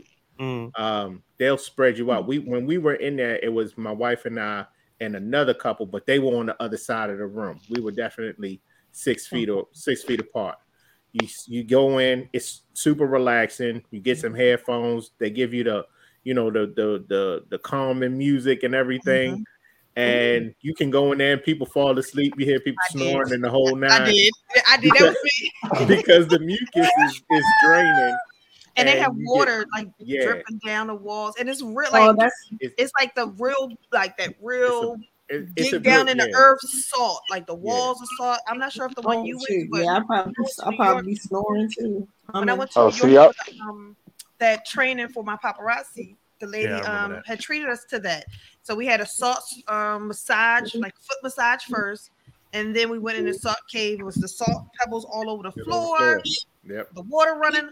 I was like, you just kind of, it's just like that fresh, clean air. Yeah, um, it's a vibe. Yeah. Now, I'll tell you one thing. Uh, we went to the salt cave and then turned around, went to a float tank. So the float tank also is salt water. So we, we, my wife and I, we relax. We relaxing peoples. But the salt, if you go into a float tank, it's like you float. That's all you do. But you floating on salt water. You get out of that stuff and you feel like it makes you feel awesome. Most of the salt, um, I mean, I'm sorry, most of the float tank has showers in the room. Okay, wash yeah. all the salt, the salt that's in the float tank off. It's dope. So the next time y'all come up to Baltimore, y'all want to do some relaxing stuff and, and don't want to run the streets, holla at me. We can go down yes, to the float tank. Said, and, and the where, where, where is it, Rich? Where's it located? So the one we went to is actually in um, Anne Arundel County, out Elk Ridge, um, off of one hundred over to one oh eight. Mm-hmm. Okay. And then that's where the salt cave is. But if you jump back on one hundred and head down Dorsey Road, that's where the float tank is. They like ten minutes apart. So oh, wow. depending on how you schedule it, uh, we scheduled it and had a, a, a nice day and then went to, you know, a comedy show. And that was our, you know, our anniversary weekend or whatever. But in Virginia, they have a, a place, a salt cave where the float tanks is all in the same building. Oh. And so like if you go down to um, Williamsburg, they have one that's every, it's a spa. You go in down there and you can do it all at the same time. And it's it's a really dope experience for anybody who's looking to just trying to chill, get your energy right, get your mind right. It's one of the things that you could possibly do. That's some grown folk stuff. Yeah, that, yeah, right. Yeah. And see how retarded I was. I'm thinking when I'm thinking salt, salt cave, I'm thinking y'all like naked and shit like that. But then you start talking about mucus. So I don't want to be naked, spit mucus and water. You know, like, all right, so I, I, I got it now. All right, I, you know, I was like, well, shit, to be naked. What the fuck are you talking about? You know.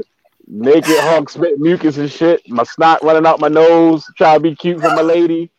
Look over, there's another couple over there. He's snotting, she's snotting. Yeah, all right, I got you now. Salt cave. I gotta Google it. Yeah, check, check it out. Check it out, and you know it's on you. Whatever you want to do. I saw the float in D C. That's that's why I was like, oh okay, because it is like a little pod. You go in, put, and you just lay and. They say for an hour. I was like, oh my yeah. gosh. And honestly, if you go in there and you like chill out, there's pods, and then there's uh, the one we went to actually has a, a it's bigger than a pod. It's actually like a, a small little room okay. in inside of a bigger room because we, my wife and I, we do a tandem float, which two people can float together, but then they have individualized floats where you can just float by yourself. How many years yeah. y'all got in, Rick? Uh, this was this was ten. The yep. one that we just hit was double digits. Yeah. We right behind you. We right behind you. We were ten. We've been, been trying to make it. Listen, we need to do a black love. On on black love. on on y'all ten. Do whatever it makes y'all feel good. That's that's how it is. I mean, t- definitely. Y'all kids are old enough, you know, send them to a grandparent's house or whatever. Oh, we party and, and and do what y'all do what makes you feel good. If it's partying, if it's floating, whatever, do do you oh, and just have a ball. Okay. Y'all young in the game with it then. Yeah, Listen. Like you was married at like two. No. Three weeks. Three weeks. We got seventeen. Seventeen now. Oh, Jesus. Damn. I met a girl at C I A A. She was out with us all at the bar, and she been married twenty-three years. And I told her she smelled like peace and tranquility because you got to have some sort of peace if you lasted that long. Hmm. Told her to watch herself, but I'm like, yo, you, you smell like peace, yo. twenty-three years, girl. Matt got seventeen. Mm. Yo, Shannon ain't even going to be on the show by the time we hit year eleven. Shannon going to have her own show. We need right, to have yeah, older. Man. We need to have older couples and ask them what is their secret. I want an old angry couple on here. One of them that. no, old, that old, I, no. I got one we can get. Oh hell no! Man, you know when they be talking smack. I don't like you. I don't like you. Oh man! Well, I'm gonna tell you the truth. I'll, I'll be honest. We have we have those days when my, my wife and I, we act like old married couples. We, you know, when we send my son away to his grandparents' house, we get to cussing and fussing and just just for fun. Just to get out to get you, get you. Niggas, let's all be for fun. See, because we don't cuss around my son. So right. when he goes to visit his grandparents, y'all we get a lot of words. It's on now. Get, oh, it's yeah, on. Just like filth, flooring filth, just throwing it out the because you cannot about. Say in front of people. You can't say it. That is hilarious. Well, I guess my so parents when they go away, more. We cuss and then come back, and we don't have to say it in front of them. So that's that's what works for us. You know, we, we want to have that marriage, that marriage show. I'll see if my wife is available. She will. We'll get together and you can do the do a couple show. That would be different. Different show doesn't even have to be necessarily doing the Cooley and the Gang thing, but just that's the idea for the Cooley and the Gang as another yeah. show to a pop up. Cooley and the Gang presents right marriage talk. Yep, there you go. That's a that's that network building. You building networks right now, Mike. You building networks yeah, right you'll now. Be, you'll be like Oprah Winfrey. He's like, yo, I'm trying to quit, and y'all trying to keep me going. yeah, you don't quit. You don't quit, you shift. You don't quit, you just you shift, shift. the narrative. There you y'all go. Saw, you y'all shift. saw Cooley was out in the streets with that, um, what's it? What's the name? Change the narrative, change the narrative shirt. Yeah, I saw that bullshit. I saw that bullshit. Oh, yeah. There you go. There you go. Oh, you got the, you got the, you got the coat. Hey. Oh. Got the merch. Is, now, that's, a new, that merch. That that's a new website. That's a new coat too. It's all on the website. Yeah, yeah, that's, that's new. Yeah, that's new. Here we go with yeah, the part. That's, that's uh, tough. Fuck that coat. That's what I want. That's that's what I need. G. Fuck that. Mm-hmm. Don't worry, I got gifts for G. Mac, you got new, you got a coat. New, yeah. uh, I got some new True Kings, raised new yep, Kings. Just, walked in, just walked in the door. I'm good. That's what's up? Yeah. Um. Yeah, the, uh, yeah, we could do that. Oh shit! Why, why am I bringing all white? Like that's a that's a whole nother show right there. Yeah, we could definitely do uh, something like that. We'll put that together. Um, I saw this video that uh, came across me, and I already know y'all going to say it's out of line. Mm. What happens in the video, but um, I kind of want to read some of the comments that were in um. Oh, comments are always the good. Group text that I'm in. No.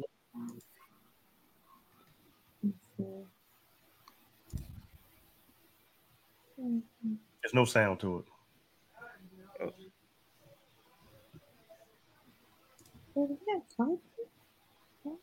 Oh, oh shit. shit!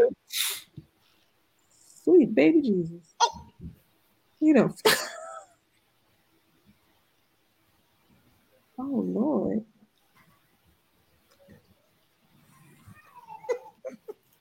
I shit. I need to hear what he's saying to him. He sound like he look like he talking big shit. Bring your little black ass head. What the fuck is your problem? That would disrespect me. Oh, then he fell. Get somebody get his ass before I kill him. Oh yeah, he look like his ass. So um, one of the comments in the group chat that I'm in was, "Well, we didn't see the beginning of the video of which what happened in the classroom." All, what you all that's something you always say. Yeah, but this was a little yeah, different. Right. Right. Right. It don't matter. Right, because whatever Man, he did in the Wayne classroom, the he walked years. away. He walked away. Dang, Wayne. Y'all yeah, Wayne. So a couple different things hit me with this video. The first one was, I'm glad that little boy wasn't black. Yeah. Lord knows I'm glad he wasn't black, because it went from teaching his students to racist teacher, white racist teacher, white calls teacher. student a nigger and throws him down the hallway. It'll be some other shit. So I'm I'm truly glad that it wasn't a little black boy. Um, but it is also fucked up that the whole narrative, the whole narrative would have changed if it would have been right. a little black boy. But um, some people are saying the teacher should be arrested. Oh, yeah. Um. Is there is there any justification to smack the shit out of somebody's child? Did the child smack this stuff out of somebody? Let's say no. Didn't let's say let's say yeah. Let fuck that. Let's say yeah. Let's say yeah. Okay, can I? I'll answer first. So we'll, we'll, we'll go rotation. So yes, part one. Yes, the little motherfucker put the hands on me. Yes, I got the right to put my hands back on you. However, let's say in that situation, he did hit him. The fact that the little boy walked away, walked away so calmly, like, and you chased him down, I think that, and if the boy did something like put his hands on you, threw something at you, I think that right there is the part for me. Like, at that point, the kid walked away calmly, quietly. There could have been another course of action versus you running him down and slapping him, because now you do look bad. Now, at least in the moment of him slapping me and I hit him back, we all in the middle of it, then, you know, there might be some like, oh, they fighting, you know, something, something that kind of can back up my story. Right there, there's nothing there but you kind of, you know, in that situation. But, yeah, you, you chased them. That's like, you know, I can't sh- shoot somebody I'm scared of when they walking away. But it had to have been something, because as he was coming out the room, like something had to happen. Other teachers were coming out as he was hitting the bin. Not because he was yelling. Well, it, it couldn't have been that bad, because if it was that bad, he would have responded at the moment that it happened. Exactly. And the boy's walking away just as calmly. He's yelling. That teacher's yelling. That they're hearing him yell. But he did. Yeah, because if, if if he was if he was disrespectful or something, then yeah, I just dealt with it at the moment. They don't give you the right to put your hands on on nobody's child. Right. So we need some sound with it. We need some sound with it.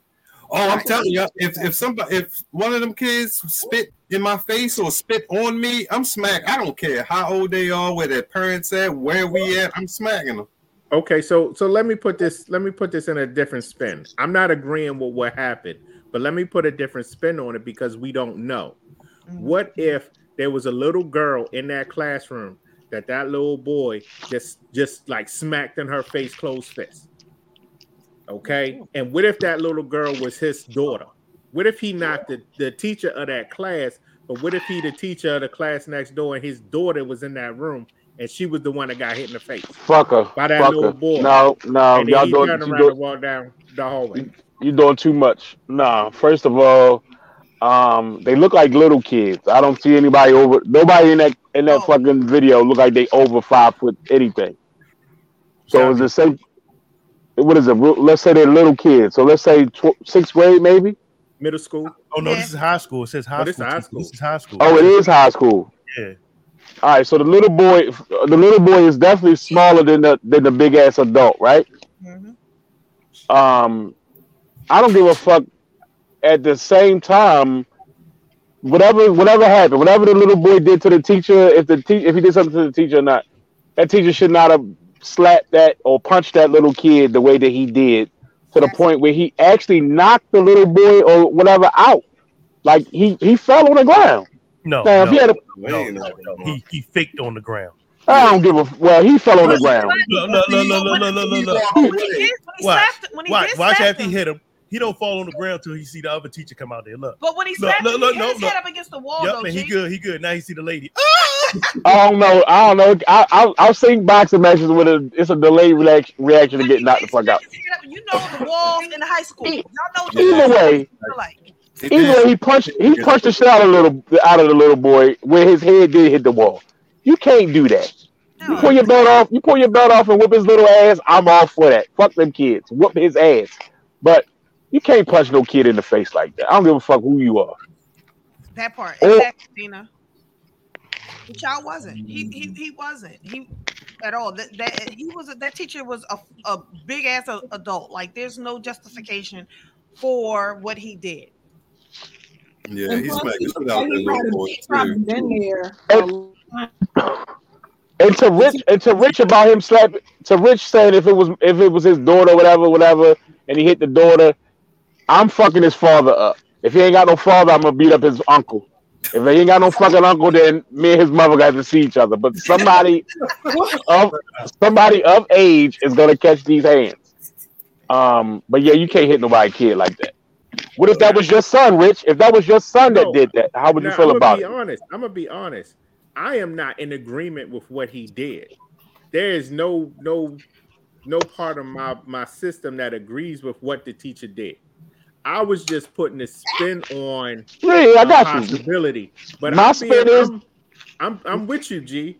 If it's my boy that you hit and then his head hit the wall and then he took twenty-five or five thousand steps and fell out, I'm busting everybody in the school. It don't much matter. I'm I'm running through that school like diarrhea. I know it. Like I, I know that's what I'm going to end up doing. That's right. That's how much that. Listen, I'm in I agreement. You should he shouldn't have put his hands on that little boy. I'm I'm in one hundred percent agreement with that. N- no, adults take care of adults, just like G said. Grown people take care of grown people. Little kids, they they scrap. You know, depending on that situation, that's a fine line too, but adults should take care of adults and deal with adults.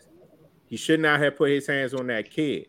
However, however, how uh, how an adult manages a child in the school system has ramifications not just for the adult, but for the entire school system. Mm-hmm. And that that that that teacher has a right to be fired because now you could have a groups of parents taking their children out of the school yeah. because they don't know if this is an ongoing situation, and everybody wants their child to be safe.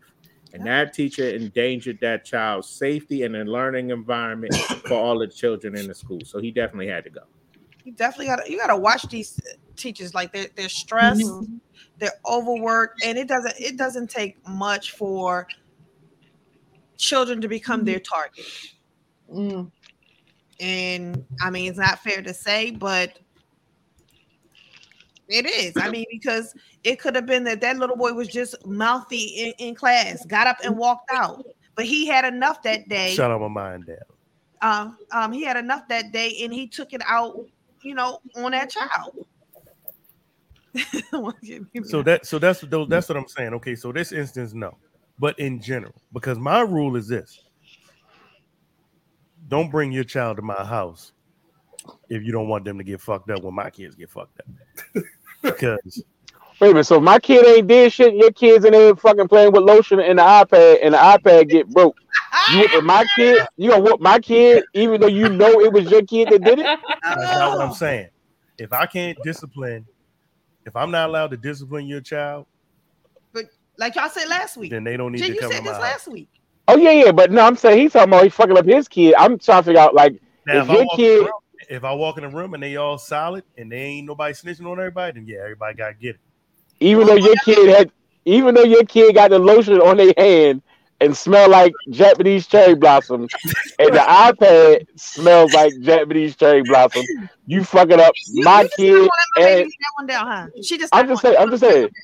So you fucking up my kid and Matt grandkid because the fucking iPad broke. Everybody get it. Everybody okay. got to get it.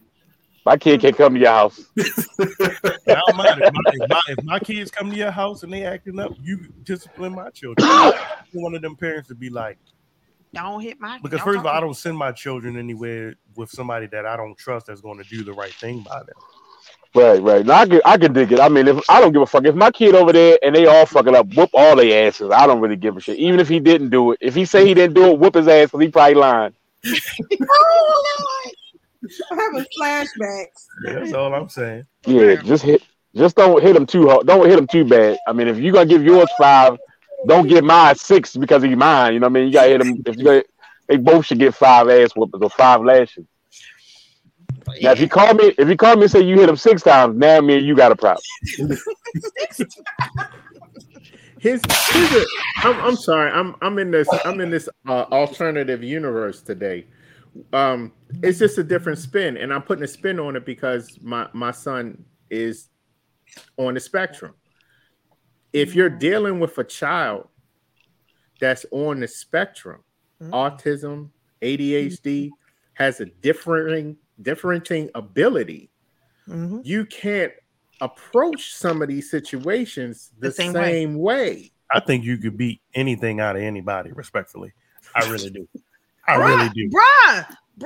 I really do. I think you can beat anything out of anybody. You can, if you can get the truth out of witness, then you can. Where's the little ticker thingy? What? Oh, yeah. You definitely need to put your sign up. Put your sign up, Mike. I can't even find it. Yo, Mike, I can't get away with it. Mike, Mike, I'm kind of, I'm kind of feeling you. I'm with you on it just a little bit, but you can't. Um, yeah, put the sign up first, yo. Put the sign up. Put the My sign up. You my can't bad. go. You can't go out there like that without the sign. My bad. My bad. That's my bad. Not the sign. Dark. Oh, and, shit. And, and you, Rich, you are absolutely. No, you do have to approach different situations right. differently. You really do. But, but it's the training you know, of people. But people you got to tell trained. me that before you send them to my house. like, like, break things down. Like, look, sometimes not just you in general, but hey, look, you might come upstairs and my son is fucking. Got a spoon and eating cereal out the toilet. Don't go crazy. Oh no! Warn me. If you let me know, then I'm not surprised and I'm not thinking like somebody just fucking with me. You just have to warn people first. Like my our middle son used to be bad as shit, and I would tell him like I would tell people like, look, if I ain't around, he just gonna fuck with you. If you don't have, if you ain't a dude, he gonna fuck with you. Like if you're a woman, I'm telling you, he, he gonna try his hand, and if you let him go with it, he gonna don't call me. Because I warned you. But he's ten thousand he ten thousand times different than what he was then. But Hell he had a big yeah. head. His brain, his head think, was so big, his brain was getting squished all around. I didn't think Aiden was gonna make it. And, yeah, he just he's gonna so don't do my don't do my man like that. Yeah. But you're you're, you're that's my guy. Well, yeah. that, to Richard's point, that's where a lot of children are are are issues, or they're they're tagged as bad or mm-hmm. disrespectful because there's too many people in the school system who are not properly tra- um, trained to handle mm-hmm. children who are a little different, who need to be handled differently, disciplined differently. So they're automatically considered bad. And it's not that they're bad, their energy just needs to be channeled differently.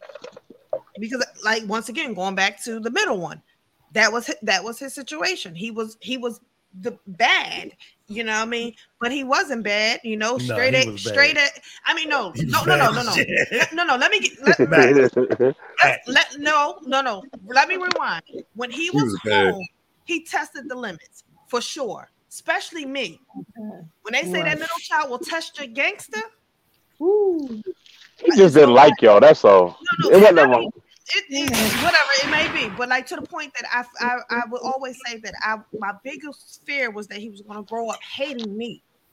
He don't like y'all now. Shut up.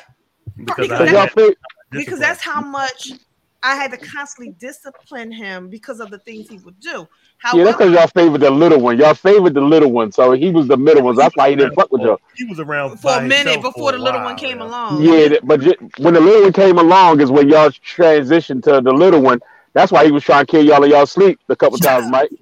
That's why he. That's why he was trying to get the candy off the dresser. He wasn't really in there trying to get that candy off the dresser. Yo, nowadays the doctors are diagnosed A D H D for anything. Like you, yeah. can, you know what I mean? It's just like, and it, and, it, and it may and it may be some levels of that. However, medicine right. may not. The issue is medicine may not always be the answer right. for for right. it. In some cases, medicine is the answer for it. But you just have to kind of learn how to to handle handle them.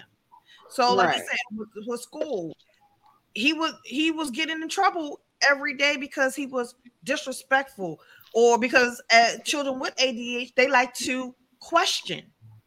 You right. know what I mean? They they like to question. They they gotta be moving around and things like that. So that he was tagged as bad for just things that he was doing, but he wasn't bad. He was a straight A student.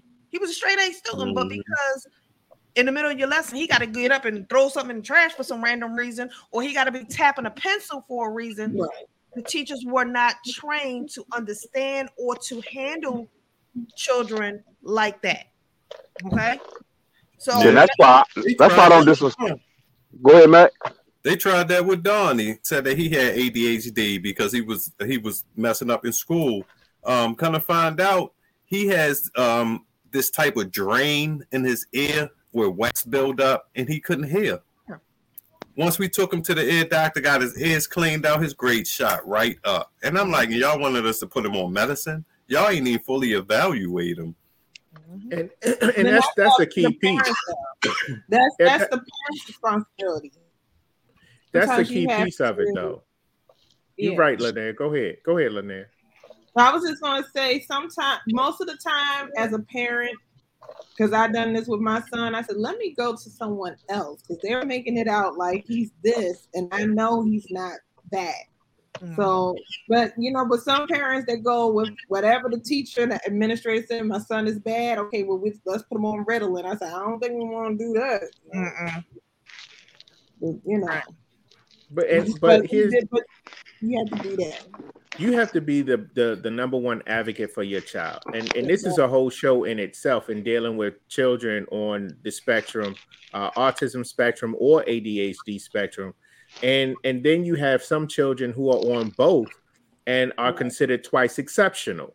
And so these are, are kids that, that don't fit in, you know, the proverbial neurotypical box mm-hmm. where people believe a child is going to act a certain way. So when, when you're looking at children and dealing with children, you have to understand the history and the background of that child and the, the way that education should be done is more individualized because every child doesn't need the same thing that every other child needs, and their learning is different. And even the nuances between child A and child B can right. get either child A or child B in trouble based on the understanding of the teacher and the neurotypical mindset that that teacher may have about what a child is supposed to be.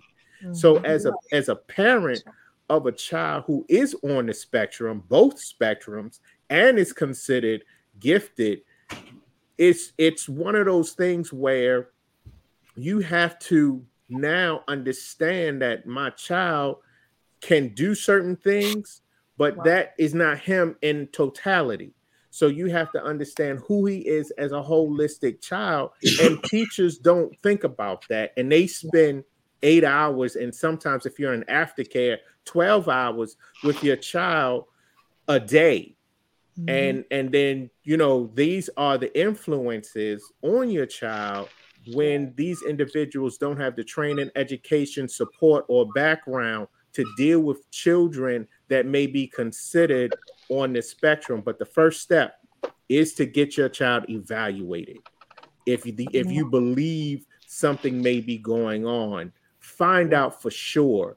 Get another opinion, like Linnea said, and figure out what your child needs, and make sure that your educational system has the tools necessary to support your child, so your child doesn't end up being labeled mm-hmm. as something that they're not, good, bad, or indifferent. Exactly. And that's true. And being very and being transparent, tr- transparent too, because a lot of these diagnoses are done outside of the school, right? So it's not a, necessarily a school diagnosis. So a lot of times teachers in the school system are not aware of what's going on with your children. And this was one of the hurdles that I had to get over, um, because Mike say that my, my kids get it from me. But, I, you know, we talked about the middle one, but I went through, I went through this first with the oldest. Sure. And my biggest struggle was him being labeled. So once and and for when I went through with with the oldest, big ups to John Hopkins, because when I say that what they took me through, what they took me through, I was like, if you don't give me another motherfucking test for this kid, I'ma diagnose them. Like it was like hour long test. Like he had to sit and take a test, all these evaluations, therapy. Like we went through the whole nine yards. Oh, with the and my biggest thing was, I didn't want the school to know because I didn't want my child labeled in school. But that also could have been a hindrance for him, because as long as I didn't communicate with the teachers and be on the same page with the teachers and make them aware of what was going on, it made it easier to label him differently in a more negative way versus being transparent with the school system so we can work together to get him what he needed. Look, if it, if it, oh Lordy, uh-oh. Try it. You about to say if it, if it was, if it quacked like a duck, yeah, if, if it walked like, like a duck, if it quacked like a duck, quack quack, it's a fucking duck. Ain't no wrong. Chucky Dougie, quack quack. You can get it from my side of the family. I tell you that much. It's the only one place it could have came from, huh? Yeah. Gee, I got it. One place it came from. It ain't come from my side of the family. Oh shit! Yo, I knew mm. Frank was crazy. Yo, first time I walked in the house, yo, he want to wrestle, yo. Like little little boy, I just met you. Yo. I can't be wrestling around with some little boy I just met. I call shit like that. Niggas go to jail for shit like that. I'm just doing that. Yeah, yeah. But but that's a that's a that's that might be a Doctor Will show. He'll come on yeah. and, and talk about uh you know kids on the spectrum. Yeah. Yeah, that's true too. See, that's why I don't dis- I don't discriminate. Fuck them kids on the spectrum, off the spectrum, all equally. All equally. All the little, the little ones, the babies, the bigger ones. Fuck them kids. That's why I'm um, sorry. Fuck them I'm sorry. Kids. That, that's right, G. They all getting beat the same in my house. Yeah, yeah. But but you know what? That's probably the same thought that teacher had before he punched that little kid in his leg. That's why his ass about to be sitting home. He would have lost his job with them kids. He definitely got fired, but as soon as he, you saw his, his walk was that I'm tired of this shit walk. Like that's it. Like the way, first of all, the way he ripped on the teacher when the lady came out like, no, go to the. He's like, like, well, you better handle this motherfucker. Mm, yeah. I had enough of this shit. That was that was that fuck this. I'm out. Like that was that Joe Clark. Like fuck, I'm out. This shit, I'm out. Crazy. Oh man. So um. Woo. So the general consensus is he was wrong. There is a reason that just wasn't to put it. Your hands on a child, but that was not the reason. That wow. Right. From what I was told from Chris Rock, it's a reason to kick an old lady down a flight of steps. Mm. Hey, hi, amen, amen, a fucking man. That's funny because I remember. Wow, I'm gonna say her name. I'm a Maisha. Maisha, when I first met Maisha at work in our training class, and I was thinking, this bitch is crazy. That's my girl now, love her to death. But she was like, I don't give a fuck if it's an old lady. I'm going to beat the shit out of her. I'm like, you going to beat up an old lady? And she was disrespectful. She come out. I was like, my. And you know she will, too. That part. Now now that I know I know her, I was like, oh, now I think back. Oh, she was dead ass. Y'all, y'all know, y'all know my, my girl, when she get mad and she get serious, just start to sweat. So she was telling her story and this was sweating. So I know she was telling the truth. No, ain't ain't nobody. And that's what people's problem. They people think they're above an ass whooping. All them Karens and all, like people think they're above an ass. Ain't nobody above an ass whooping. Oh no. Yeah, we just need to get like put the guns down. We just need to get back to some old, old school, school ass whooping. Just beat the shit out of somebody. Make sure you put on some Vaseline. Respectfully, because you don't want to go overboard, then you still get locked up. On that, that fine line. That'll cut down on a lot of stress. You ain't lying. Um, I know it's a little early, y'all, but I really don't feel well. So I'm going to go ahead and let's do some final thoughts. um, Eeny, meeny, miny, mo. Catch a piggy by his tail. You should let the ladies go first. It's late. It's night. Go ahead, Linnea. Go ahead, Linnea. The wild card. Yes. Well, I was just gonna say, you know, this is we're in the first of the month, ironically, of, of March. March. Yes. So pay your rent, your mortgage. Woo!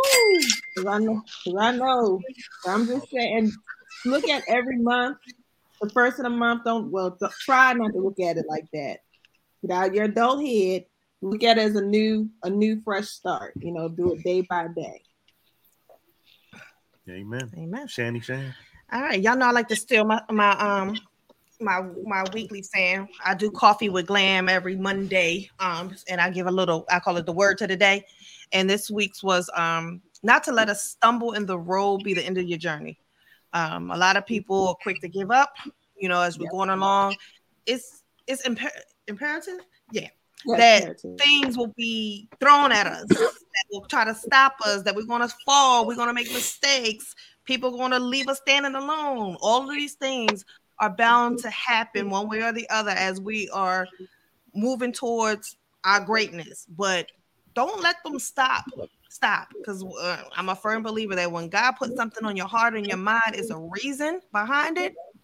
And all those stumbles, all those pebbles, all those trip ups are meant to make you grow, make you a lesson to learn, and just be better. Just so keep going, keep going. No diggity, no doubt. N J Rich. Uh, first, uh, let me say uh, I appreciate Cooley and the gang for allowing me to sit in for, for an hour tonight. I appreciate that. Uh, we appreciate much you. Love. Uh, I know uh, African American History Month just ended, but we celebrate that three sixty-five. Man. Continue to teach your kids about their history. Knowing where you came from can help you find out where you want to go. Mm. And last but certainly not least. I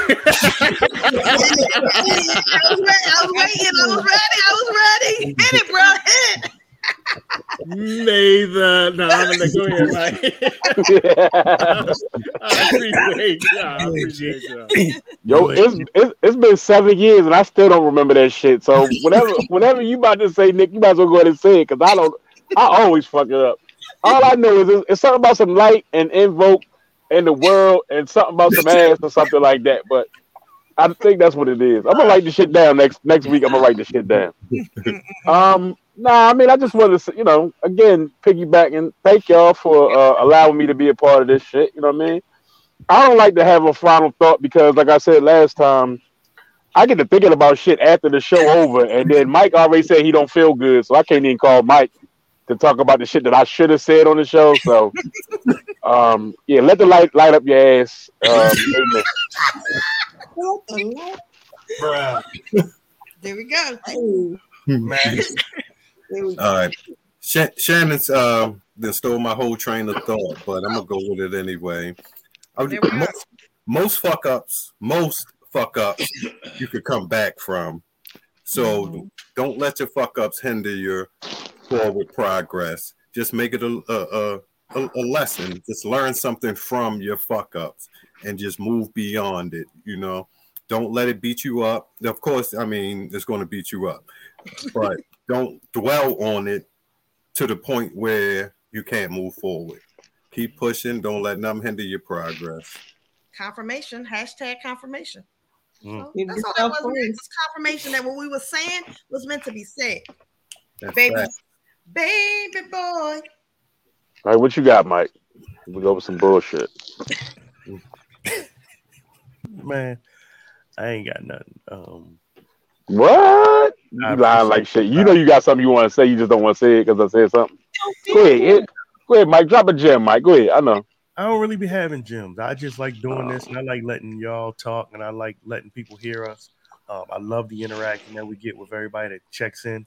Um, that's why I think, you know, this was always more than a podcast to me, like this interaction with people outside of us, you know, being able to kind of interact while we're doing what we're doing is something that I really need.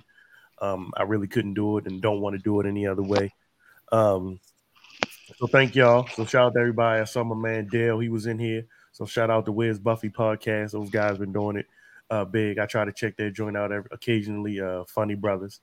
Um, But um, just support everything and everybody, man. And we on tomorrow night, y'all. We on glam tomorrow Shane. night, so come glam out with us. Slick come talk get this with listen. Mayberry tomorrow. Come, come get this glam. And glam Sam. And we got uh, Linnea dropping more episodes. Yes, oh, Linnea been busy on her page lately. Okay. I was like, who? I ain't seen this many posts since I met her. Building a week, we conglomerizing over here, baby. And let the obstacles before you provoke the power with it. Fuck y'all. Good night. See y'all. Adios.